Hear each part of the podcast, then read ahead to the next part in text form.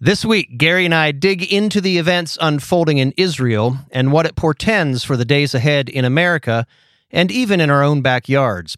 We ask some pesky questions, including why this might be happening now and whether enough Americans are thinking about these events in light of globalism and the big lie of twenty twenty, neglecting to make a distinction between political Israel and the Israel of God. My name is Kevin Cookagee, and with my good friend Gary Humble, this is the Freedom Matters Podcast.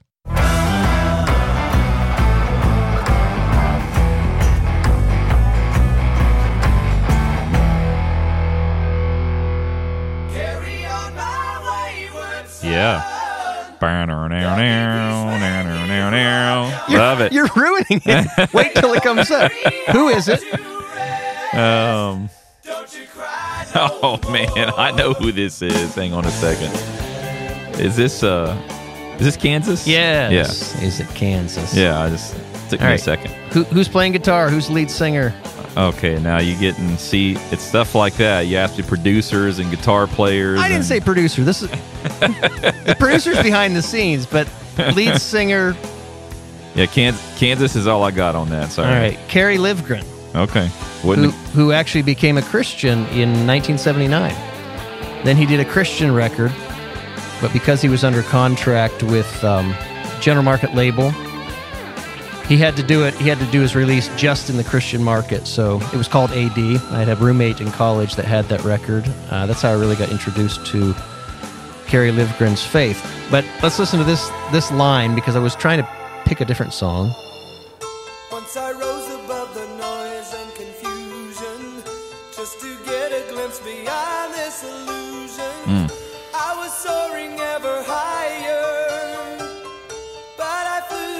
I think that's a good good enough start. Yeah. So, believe it or not, I, I was looking for songs that had confusion, illusion, things yeah, like that. We're living in the illusion right now. Yeah. But unfortunately, it would have been too many weeks in a row or too many con- close proximity weeks oh, Tom Petty. of E L O. No, oh, E L O. Oh, okay. Because E L O has a song called Confusion, and there's many more lyrics about it that would have been appropriate. So, but, so mental note, if I don't recognize the song, my guess is going to be E L O. Um, so I, I chose that, Confusion and Illusion, because I think that's a great place to start with what's going on in the world with regard to Israel. And I, I would also add, because when you asked me, you know, are we going to cover Israel today, I agreed that it's a great place to start. But also keeping in mind, um, Bob Dylan once said when he was interviewed, I, I, I forget what the topic was, but they said, when they asked him the question, he said, when everybody's talking about the same thing, it gets kind of muddled. Mm-hmm.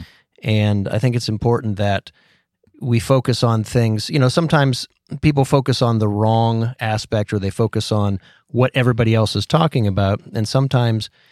Well, that's usually not what we focus on.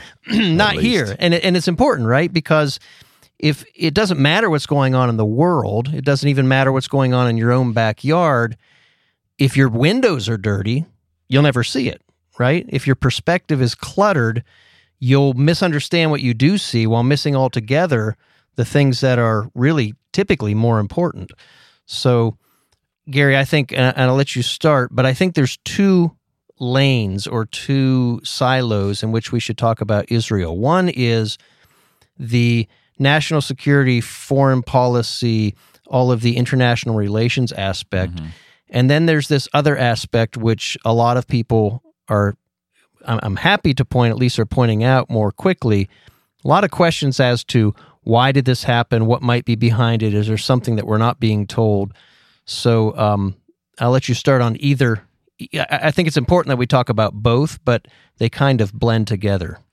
Yeah, well, I'll probably start on the latter. I feel like Israel is going to be one of these topics, sort of like COVID.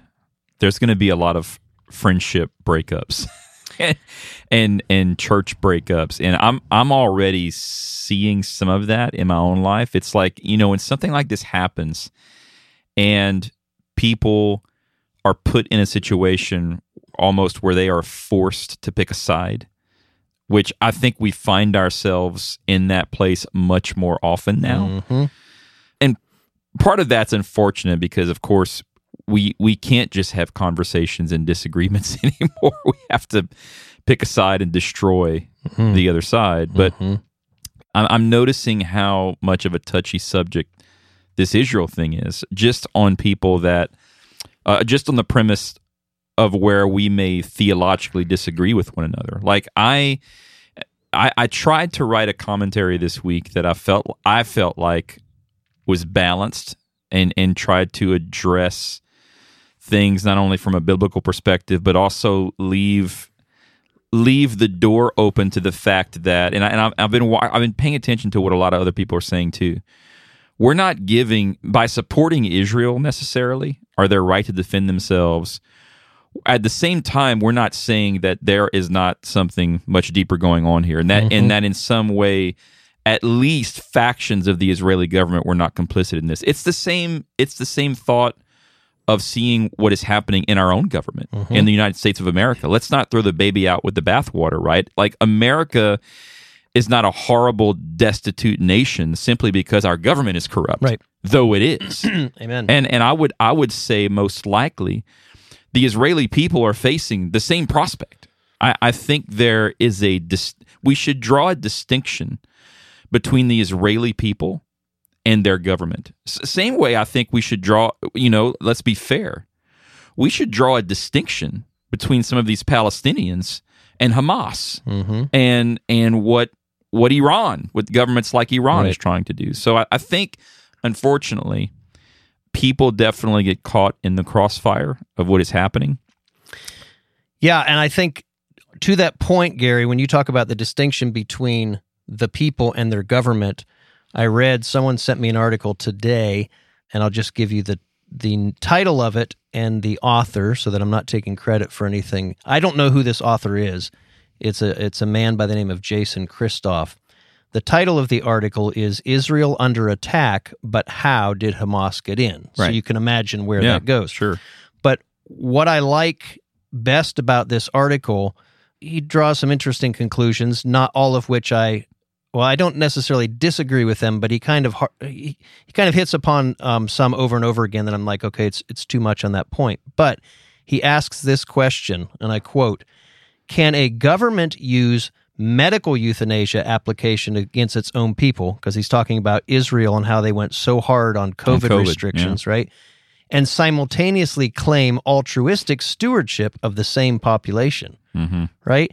That's the question that has to be asked, because suddenly— Claim moral authority. Yeah. Why should we, why should we just accept out of hand without any kind of um, critical thinking that Israel— really cares for its people, the same people that they just subjected to the most tyrannical treatment over the last three years, right, with regard to COVID, masks, shutdowns.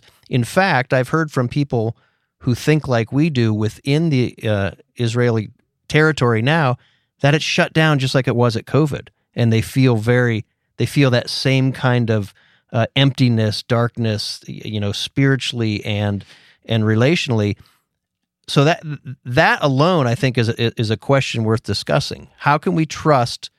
Why would we assume that the government loves their people so much they're going to defend them when they just destroyed them for three years? Yeah, absolutely. And and again, that even plays into the fact that I think there are going to be human rights abuses on both sides of the border. Right? It's not just it. It's not just the aggressor. It's also going to be the response. So anyway. The, the the part that makes this even more difficult, I think, are the are you've got religion mixed into this now, which always religion's think, mixed into every uh, conversation. That's true, but especially when you start dealing with a, when when when the nation of Israel declares war. Like I got to be honest, I'm not even sure theologically where you stand on this, but I'll just speak for me. Like my entire framework, theological framework through Bible college. I mean, I got. I gave my life to the Lord at a little Assemblies of God church back in, in I don't know, ninety-four, I think. I was fourteen years old. Mm-hmm. And from then on, I mean, I'm forty-five now, one hundred percent of my Christian experience has been filled with a belief that Israel is unique in this sense, and it's played a narrative throughout the Old Testament that the Jewish people are God's chosen people, and that there is a there is a historical significance to the land of Israel and things that need to happen at the Temple Mount and all these things that are that are leading up to the return of Christ. And that I'm I'm being challenged with something. Like, oh, Gary, you you've not see you're still not you're not awakened to the truth yet, you know, and you don't realize that this is just a, a bunch of Zionist propaganda that was led by the by the Rothschilds, and and Netanyahu actually has blue eyes and he grew up in Virginia. He's not even Semitic. He grew up in Philadelphia or where, whatever, you know, and and you know, so all of these all of these things. The the, the Mossad, you know, was set up by uh, these other interested parties, by the C I A, and they're an evil entity. And so I'm I'm just going to be honest. I wanted to just open that up because I'm wrestling right now just from a a, a perspective of faith, um, trying to recon- trying to reconcile the truth, realizing that I one hundred percent believe that there is so much going on behind the scenes that we don't know. I don't think what we're, what we're being fed is the truth. I, I don't believe that Hamas just magically breached the wall. Personally, I, I, I sort of a, I'm in agreement with the. I think Israel played a role, but I, I I was challenged, you know, just a few months ago or last month on the radio by a bunch of people because I also believe that our government was complicit in nine eleven. Right. You know, so I'm I'm just I'm I'm willing to acknowledge that Israel is not innocent here. But I have to separate that, though, mentally from the role that I believe the, the Jewish people play in this narrative that is playing out in these times. And I'm just I'm I'm just being real. I'm struggling reconciling all of that. Well, let's talk about how Hamas, right? We're it, this is conjecture, but I think it's critical analysis based on what we've seen in the past. It's been well documented now by a lot of people who've written about it for years. In fact, I'll start here. Our friend, Lyndon Allen, Lyndon Barrington Allen, you know, he goes to Israel a lot. And I remember years ago, I, I asked him, do you feel safe when you go to Israel? He's like, oh my gosh, Kevin, I feel safer in Israel than I do ever anywhere in the world, right? Because they take their security so seriously. And this has always been the case. Everyone that I talk to who who goes and goes frequently to Israel and knows about their security infrastructure, they have said over and over again that it is the safest place because of the fact they're surrounded by all of their enemies and they take their security seriously, right? No political correctness when it comes to their security. They do have political correctness in other aspects of their culture. Now, if that's the case, then the question which people are asking is, how in the world could there be a quote-unquote surprise attack? I've heard people describe their border security is so good that even if a cat walked through the border, they would know and be on high alert. And then you have questions just like during nine eleven, we had so many of our assets out in uh, southwestern Canada and northwestern United States on an exercise that couldn't be used to confront what was going on, yeah. right, in the in the East Coast. Well, here again, we had a, lo- a, a large portion of the I D F, the Israeli Defense Forces, which are supposed to be the best in the world, who were not available. Yeah, just so happened. Right. And then I asked this question, Gary. Why is it that the technology, they boast about how great their technology is, but oh, it failed in this instance? Why does it fail in the instance of securing their citizens, but when they want to use it against us and they want to know where you are and they want to know what's on your phone and what you're talking about, no problem, right? If they, if they want to ask you uh, whether or not you've had a vaccine, quote unquote, the shot, right? They'll know all of this stuff about you. But when it comes to protecting the border, all, there's a leak, there's a mistake. Why doesn't that mistake happen when they're using that same technology mm-hmm. against their citizens? I think these are legitimate questions, don't you? Yeah, the mis- the mistakes only put you at risk. They're, they're it's like a, it's like the bank error, you know, is is rarely in your benefit. I R S, the same thing, right? Yeah. yeah. So let's sort of talk about what, what I think is going on. But but again, I just want to before I move on, I just want to say it is, however, because we're going to talk about you know what conspiracy theories as to why this is happening. But I think because of the religious nature of Israel and, and Christianity and where the evangelical church stands. That's why so much of America is ready to just wave their Israel flag and mm-hmm. we've got to go to war. Yep. Like that's, and that's a problem, it honestly. Is. Yep. It's it's that that religious fervor now is pushing a lot of voters and a lot of elected officials who represent those voters. Right. I, I think we just had one hundred percent in Tennessee, one hundred percent, Kevin. All seventy-five Republicans in the House, and I think all twenty-seven Republicans in the Senate signed a joint letter from our legislature urging Governor Bill Lee, it's a joint proclamation, to do, you know, everything within the state of Tennessee's power to support the nation of Israel. Well, let me... one hundred percent. So that's interesting. Has it ever happened before? I I don't know, but I'm, I'm Maybe going, at nine eleven? I'm going to speculate that a lot of that is because we, we live in the Bible Belt. And I just, I think the overwhelming majority of folks who consider themselves a Christian here in Tennessee probably have this very pro-Israel bent that transcends throughout evangelical Christianity. So, I so so so that what I'm saying is that un, that sort of religious foundation, I think, is going to cause people not to consider all of the right. other worldly, secular implications that are actually happening right now, and and causing governments now to make very rash decisions based on a religious belief, not on what's ap- actually happening on the ground. This is why I think it's really important to distinguish between Israel, the political state, and what the Bible means when it talks about when right, Paul, when, exactly. Paul, when Paul says the Israel of God, right? That's he's not talking about political Israel, the nation state of yeah, Israel. And that's and if Christians don't understand that, then yes, I can understand why it's easy for them to get sucked into just aligning the two, right? Yeah. Not blurring that distinction. Let me go back to Tennessee for a minute. If the resolution is urging our governor to do anything to support Israel, before I make this statement, do you know if any Tennesseans are in Israel now, stuck I, or otherwise? I don't know about stuck. I believe there there were some, and part of that proclamation was ensuring that we did everything we can also to get those folks out. And I I want I know saw something come across my feed where I don't know if all Tennesseans have exited the country, but I believe we've been successful in getting some of them out. Because you know who... Well, let's talk about this in the context of the federal government. The federal government is embarrassed... Now, this is really bad.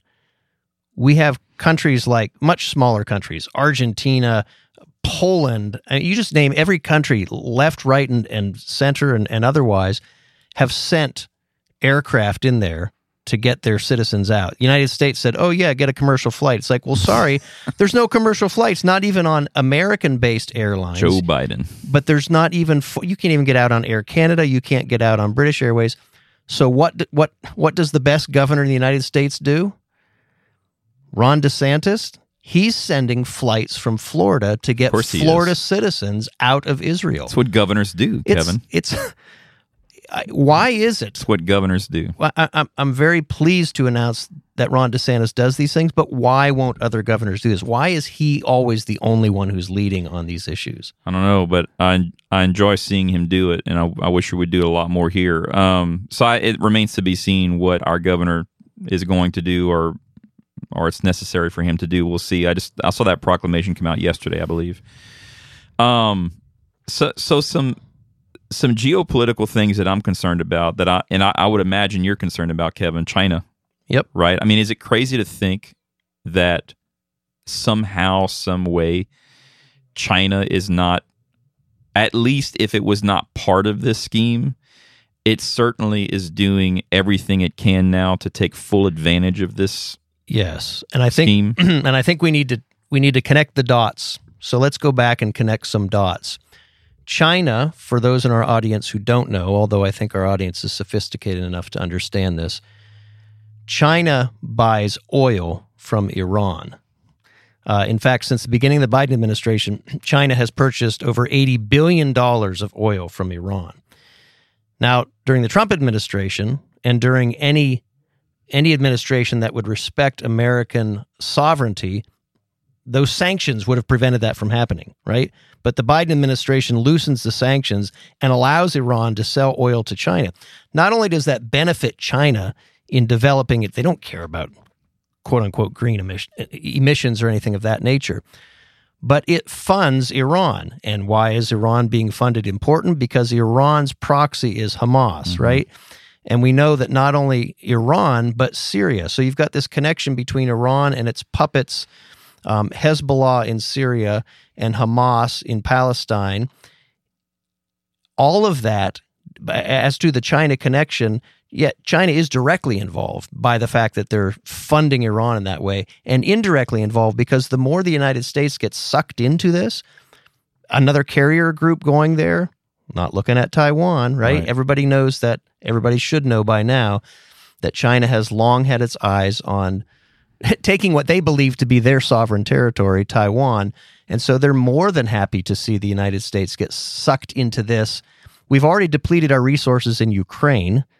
Now over, we're, now, over one hundred billion. Yeah, and now Ukraine. It's being suggested that we supply, I, to your point earlier, almost without reservation, you see people saying, send Israel whatever it needs. It's like, really? Uh, even men? And are we going to yeah. completely diminish our resources? So I read a, a great article in Center for Security Policy talking about why the United States should not send men and doesn't need to send men. And for anyone who's interested in reading it, it's a um, article written by a man named David Wormser. Uh, this was October twelfth. Reflections on Israel's strategic options. And I won't read it, but I'll give you kind of a synopsis. Uh, Wormser does a great job of talking about the the connection between, right, right now he says Israel is very anxious because now, regardless of why it happened, you have the world looking at Israel as weak. Even Trump came out and said Israel's weak. And he said this is really significant geopolitically because the world has always looked at and believed that Israel was strong. And now you have Israel weak. Um, that makes Iran, strategically, it makes Iran look stronger. And and so what he this this gentleman who's who's experienced in foreign affairs, and, and I think he's a retired general, he said the first thing that Israel has to do is they have to shift that anxiety to Iran. And, and the way to make Iran anxious is to take out not just Hamas, but he really focuses on this Syrian element because Syria can't even protect Syria. The Syrian government, the Assad regime, is protected by Hezbollah. So they're Their main security apparatus is a terrorist organization. So he thinks that Israel is going to focus a lot of its military might on taking out not just Hamas, but Hezbollah too, because that will undermine Iran, and there it'll it'll turn the anxiety from being a an Israeli-focused anxiety to all of a sudden making Iran anxious. And then he goes on to say, if that happens, then the people of Iran, distinguished from their government, just like we were talking about Israel and U S, who have never liked living under the mullahs, um, will gain more courage, and then he thinks that will help actually weaken the uh, Iranian political structure. So it's very interesting. He said they don't have to go directly to Iran, um, and they don't need the United States because that will make Israel look weak. He said, sure, send them supplies and, and tools, but by no means should we be sending our We shouldn't be flying sorties with them. We shouldn't be actually engaged militarily, support them kind of behind the scenes. So, um, and I do agree with that approach. Uh, aside from why we got into it and how we got into it, um, there is the element, just like with nine eleven, yes, you and I both agree that there's way too many questions to be asked about the official story, right? And the official story does not hold any water. But that doesn't mean that that the people that committed those acts are not still culpable, right? There's the, so leaving your borders opening and allowing something to happen doesn't mean that the people who did it are not culpable. So we still have this terrorist organization to deal with. It's not like it was the I D F who was shooting their people. So that that that's an issue we that has to be addressed. And I don't know, Gary, what do you think about? I see a lot of people writing this saying they believe that if it can be said to be true that Israel kind of look the other way to allow this entrance of Hamas. It was done strategically so that they can finally eliminate this threat and go and completely obliterate them. What do you think about that? Yeah, well, maybe so. Why is that a why? Why would that in any scenario that be a, a good thing or an honorable thing or a reasonable thing for a government to do? I mean, that's the speculation is that, and again, just throwing out all the speculation here that that the Mossad, that Israel was involved in helping to make sure that nine eleven happened. Right. Why? The, the the reason that people speculate that is because, well, certainly that would now have finally antagonized the United States to go after the uh, Arab right uh, Muslim Brotherhood. And, yeah, yeah. Mm-hmm. You know, because um, now that having a terrorist attack on their homeland, it would en- engage them in their own war they're at there in the Middle East. So, you know, that's that's been speculation for a long time. But, you know, if in fact they did do that and opened up an attack like that to their own people, that is godless. It is. And that is, but they've done it, right? They did that during COVID. Yeah. That's it. That's why I think the question needs to be asked. I'm not, yes, people are going to, there are some people who are listening to us who are going to misunderstand and they're going to allege that we're tr- saying something we're not. All I'm saying is you cannot miss those questions. Those questions have to be asked. How could we suddenly trust the U S government and the Israeli government in these things, take them at face value and suddenly champion the government without question? And I think that's how we've gotten into a lot of these problems. nine eleven led to the Patriot Act, which destroyed American liberties yep. single-handedly. Absolutely. So you have to ask, what's coming now in Israel? What are they going to do? What's we know that Israel's always been very closely aligned with World Economic Forum and world government. So why is it not fair to ask these questions? What's behind this? It doesn't mean that the people who were who were used and abused, that there doesn't need to be a punishment for that, that there doesn't need to be justice, because you can't have peace without justice. But as to the questions as to why this happened, I don't think we can say that the Israeli government has clean hands. I would also say, for me, I I often assume that everything is connected. So, in other words... You mean there's no coincidence, Gary? Well, you know, I think the fact that Hamas now has breached Israel's border and, you know, there's this call for this day of rage and... You know, they're they're it seems like they're almost reactivating this this jihadist ISIS type mentality, and um, and who knows how that's going to play out. But isn't it interesting though that we've got um, a regime in the White House that hates America so much that it has virtually opened our southern border, you know, mm-hmm. like like floodgates over the past two years. And we've got more folks coming across this country. I, so I was watching a Fox News interview from twenty twenty. Um, Brian Kilmeade was interviewing a C I A agent, and they asked him the question, this is back in twenty twenty, did, did he feel that the speculation that there were Iranian sleeper cells in the United States, did he, did he feel that that was legitimate? And he said, the C I A operative says, absolutely. Of yeah. course. And he said, but something he said not, that I've thought about, in fact, not only is it a real threat, we know who they are. You know, oftentimes at the border, he says, we do a very good job, if if not stopping them, at the very least, not only do we know who they are coming across, but we also know where they are right now. Mm-hmm. So he said, while while there's a threat, I, I wouldn't say that it's a dire threat, because we, we sort of know where all those threats exist around the country. But I thought about that. Now, that was twenty twenty. Consider twenty twenty-three. I mean, is it remotely possible that that same C I A agent could answer that question the same way today? I mean, how how would it be in any way possible? You mean possible? Just because of volume? Yeah, yeah, but sheer volume. You know, uh, you you there's no way at this point you could convince me that you know who these people are, um, and that you know where they are throughout the United States. I, I think our our border plays in to what I think is an agenda right now actually happening in Israel. I think it's connected to China, and I think it's connected to all of these folks right now that are seeking. I, I, look, I think I think COVID, I think the Hamas attacks, I think all our open border, I, I think our nation right now is under attack. Well, think, it's all interconnected. What you just said about that C I A agent leads to one of two possible answers, two questions.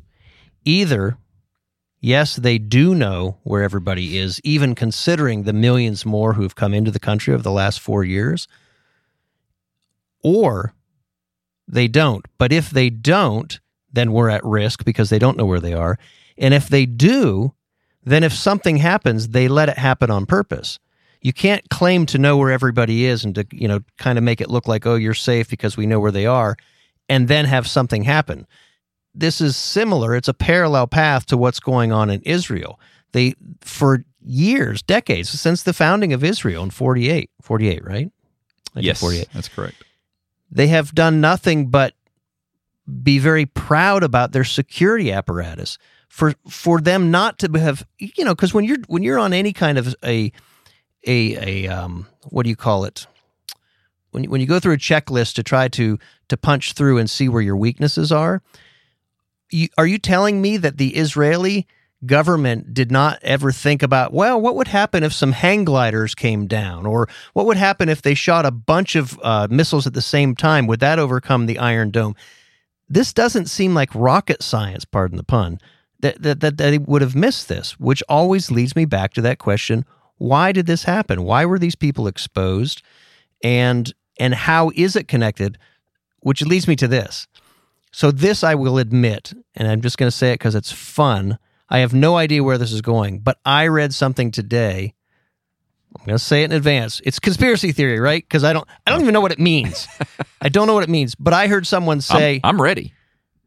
The next thing that we should expect to hear at some point in this struggle is that the Jewish population will, will migrate to the Ukraine, and Why? that was the, I'm I'm Why? not I'm not vouching for this. This is not my, but the theory Why? is because Israel can't protect them anymore. That space is it's it's too dangerous. They're surrounded by their enemies, as they always have been, and now it's been shown that their security apparatus is gone. Therefore, we're going to put the Jewish people into Ukraine. I don't know what that means yet, and maybe it'll make sense later. Maybe it's a bunch of bunk, but I just read it today, and I thought, where did that come from? Well, there was a significant there was a significant portion of the Eastern European Jews, um, you know, coming out of the Holocaust, mm-hmm. by far and large is is who occupies the nation of Israel today, and historically, weren't most of those Eastern European Jews Judaism Juda, Judaism converts in Ukraine? I mean, I, I believe that a lot of that Eastern European Jewish culture originated in Ukraine, I think. I, I don't know. I'm not experienced enough to, to know the answer, but I... I think, I think in, other, in other words, it's interesting you say that, because I believe that Ukraine somehow has a historical significance in terms of the Eastern European Jewish population, which weren't necessarily a Semitic people, mm-hmm. but an Eastern European people that had converted to Judaism. Okay, so then I'm going to add this other thing that I heard going around, which is, think of what we just talked about. Are, are, is it possible that that the there's going to be a large migration of Jews from today's Israel, physical Israel, to the Ukraine, and then tie that together with, did you hear this strange story that when the King Charles was coronated, that they actually coronated him as king, the new king of Israel? What? I'm just saying, it's it's floating out there in the, what, the metaverse? Yeah. So if I put those two together, I'm like, hmm.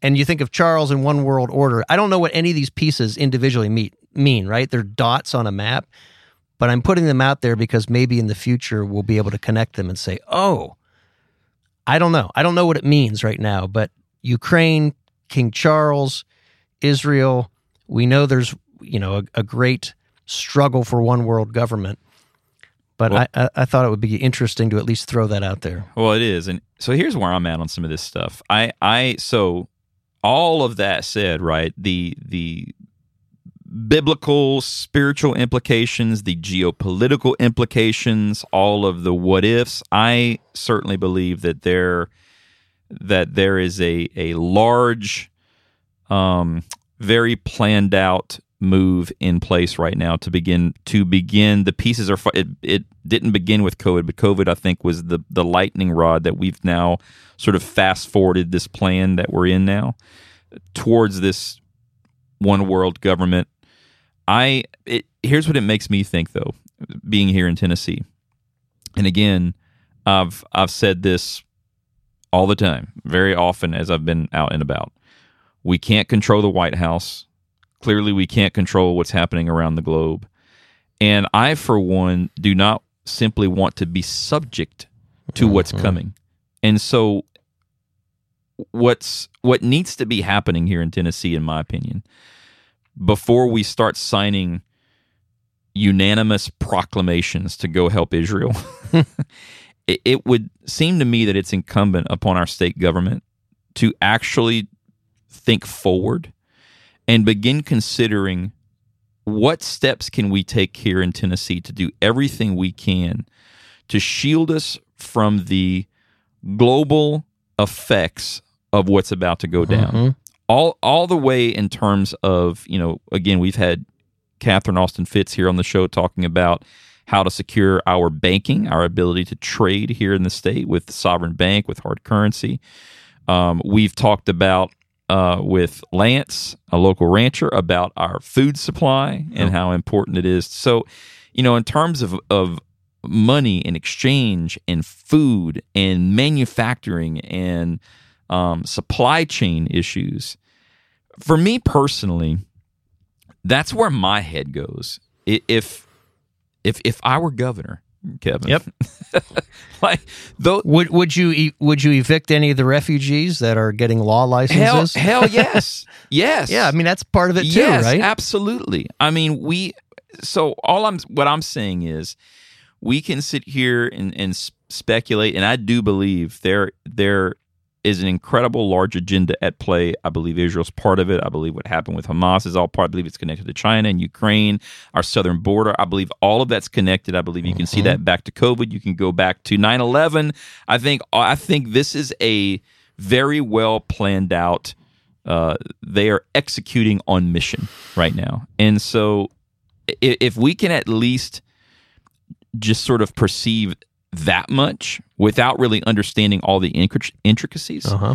what we should realize is that we have got to figure out right now. We've got to stop pretending that this is not happening. Mm-hmm. We have to stop pretending that the U N is really not talking about a twenty thirty agenda. Right. We've got to stop pretending that Klaus Schwab doesn't want us to own nothing and be yeah. happy. Like we've just got to stop pretending that these are conspiracies. And we need some leadership in Tennessee that's actually working to secure some sort of semblance of America moving forward. E- look, even if it's only in Tennessee, I'm okay with that. Like, I believe there's a lot of things that can happen around us nationally. But if we can be smart about fixing some of those issues right here within our state, um, We we can at least not be subject to the worst that's going to happen nationally and across the world. Yeah, I I think I wanted to say something that ties back to the beginning of this episode, Gary, and that is if you, you know, one of the ways to protect yourself against an enemy is similar to protecting yourself against a bad argument in a court of law, and that is to know what the other side is going to ask you or to know what the other side is going to do, right? So if you were an enemy of not just the United States, but of sovereignty of nations, right? And if you if you were a person that believed in global governance and you were trying to um, fashion a world that was after your own authority, as we saw so much during twenty twenty, what better way to achieve that than by these dramatic events like this? Because anybody who studies the American culture knows that, yes, there are pockets of influence, people who who are celebrating these wicked terrorist acts who are Hamas supporters. But by and large, the American people instinctively want to support Israel and do anything, right, without right. making any distinction. Right. Well, if I'm the enemy— And, that, and, that's, and that's the challenge. I know that, and I'm yes. going to take advantage of that. That's so, a good point. So it's we we cannot, to your point of how we look at it differently since twenty twenty, we can't pretend that's that's not at play. No, we don't have the answers. We don't know how all of these dots connect yet. We know how some of them connect. It's very easy to connect China to Iran, Syria, Hezbollah, Hamas, but we don't understand all the implications of the World Economic Forum. We just know what they believe and what they want to achieve. So we can't look at this as just a surprise act that just happened and, oh, forget all of a sudden everything that we've seen over the last three or four years. We have to look at it with discerning eyes and discerning hearts. You see, just today, the leader of uh, the nation, uh, Qatar, um, yes. is threatening to turn off the world's gas supply uh, to... You know, in, in an effort to force us to support Palestine, or at least not support Israel in their plight. I mean, this this stuff um, this stuff is, is about to get, I think, so crazy. We're we're headed towards a a worldwide conflict, and when you think about uh, not just oil, but also our food, um, our medicines, we I I am. In my mind, again, I just I, I want to leave us on this note. I I'm, my hope and prayer is that we are really thinking about how to take care of ourselves here locally. We have to think in such a way that what if we're not getting shipments of food anymore? Mm-hmm. You know, from from our supply chains across the country. How are we going to eat? We have to be thinking, what if Qatar does cut off the oil tomorrow? What are we going to do? What are, are we going to drive our electric cars around here, you know, in, in Tennessee that the governor has locked us into here in Spring Hill and Memphis? You know, I mean, what we we really got to start thinking, if some of this stuff really does go down, and I think we're heading there, what are we going to do in Tennessee? It's not it's not good enough to say, well, as America goes, as Tennessee. That's not good enough. No governor, no leader of a people should be thinking that way. We mm-hmm. have to be thinking, regardless of what happens throughout America or throughout the world, how can we secure ourselves right here in Tennessee? It's the same, did, isn't that what Joseph did in Egypt when he yep. stored up grain? Yep. You know, I mean, seven years. Yeah, th- that is the that's the way we need to be thinking right now in Tennessee. And my, and unfortunately, maybe I'm just not looking hard enough.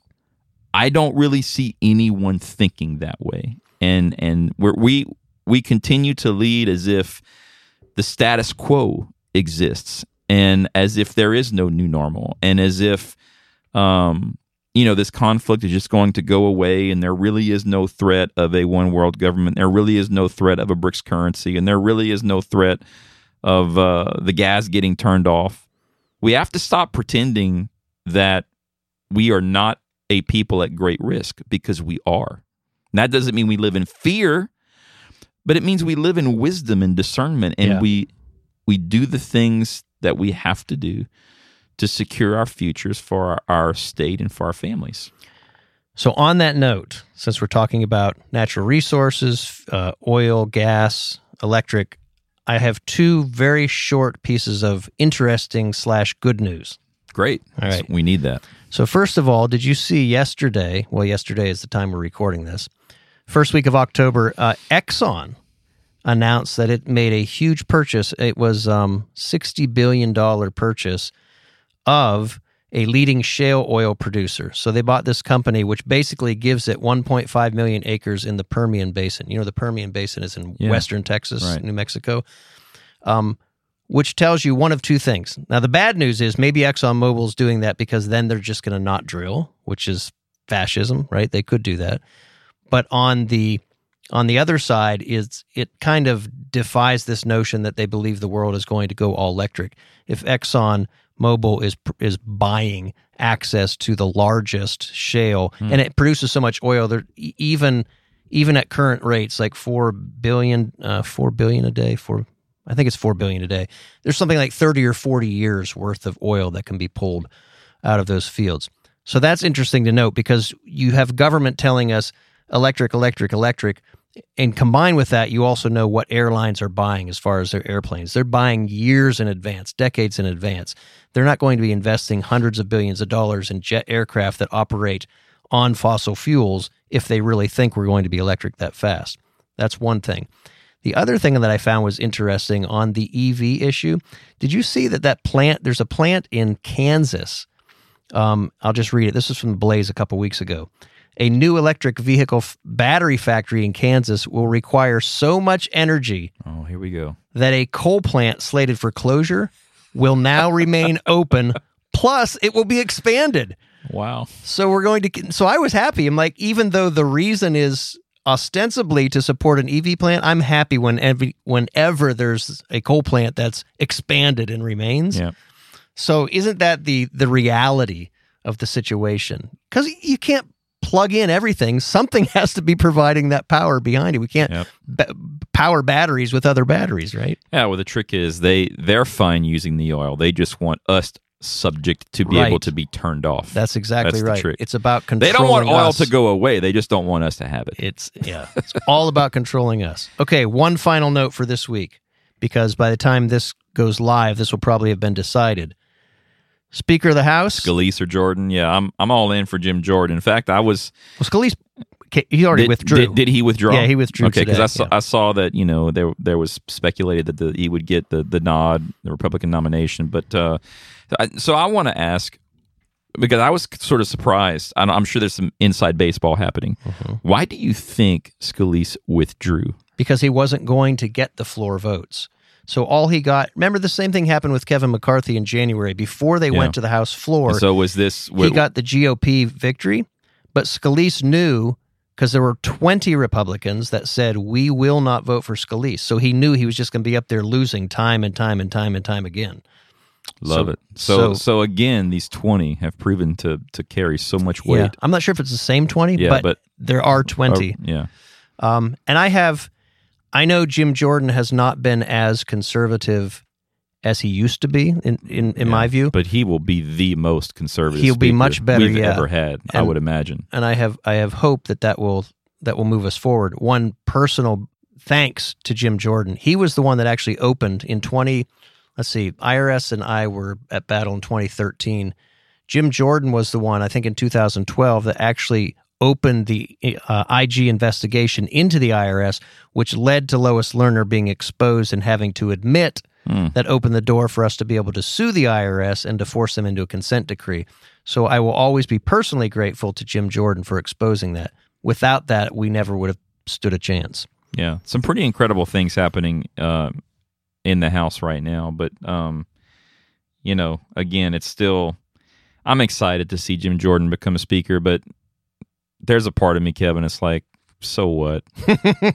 No, I get you. You know, like, so what? Place is so broken. Nothing's ever going to happen in the Senate. It's just, um, and God help us next year, uh, what ends up, what comes out of this White House. Oh, uh, mm. and, and the last big news, and did you see that?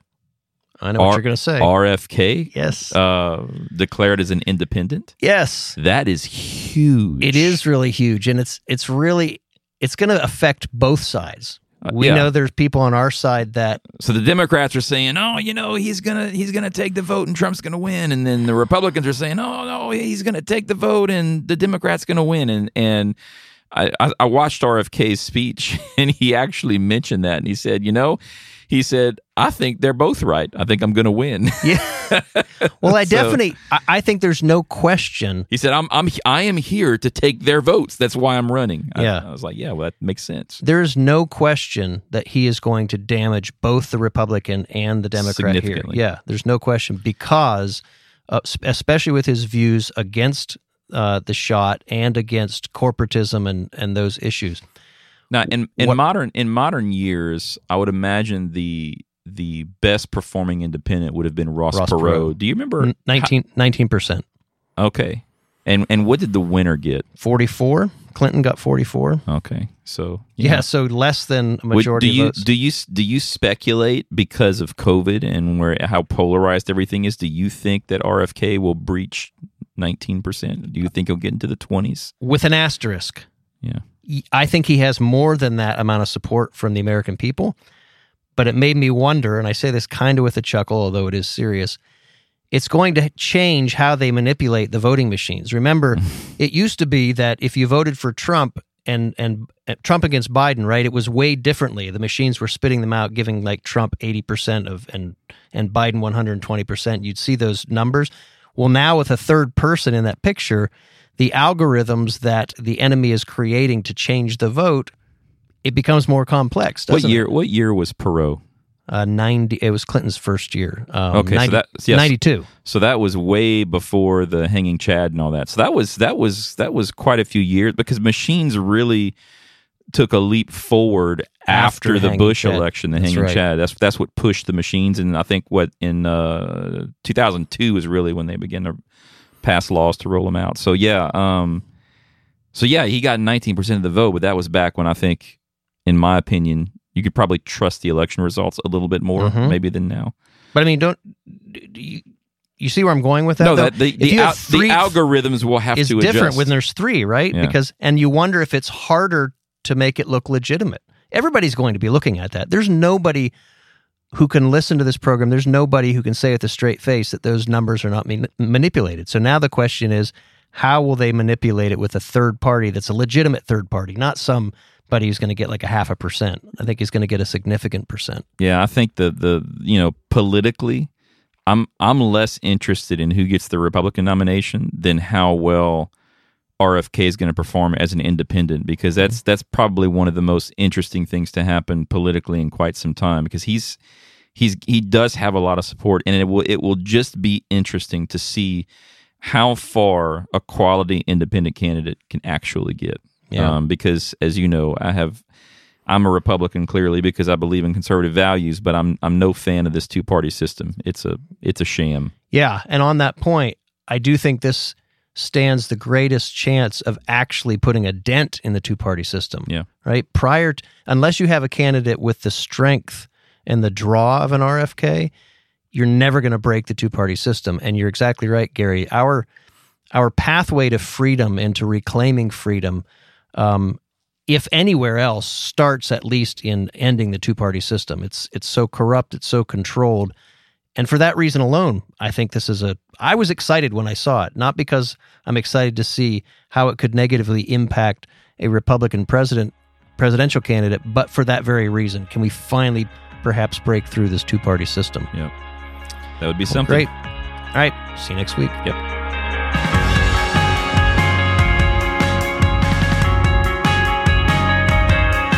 If you'd like to learn more about Tennessee Stands, visit Tennessee Stands dot org to donate, volunteer, or get more information about what we're doing to preserve liberty for the people of Tennessee. You can also follow along on all social platforms at Tennessee Stands. As Thomas Paine reminded us, those who expect to reap the blessings of freedom must, like men, undergo the fatigue of supporting it.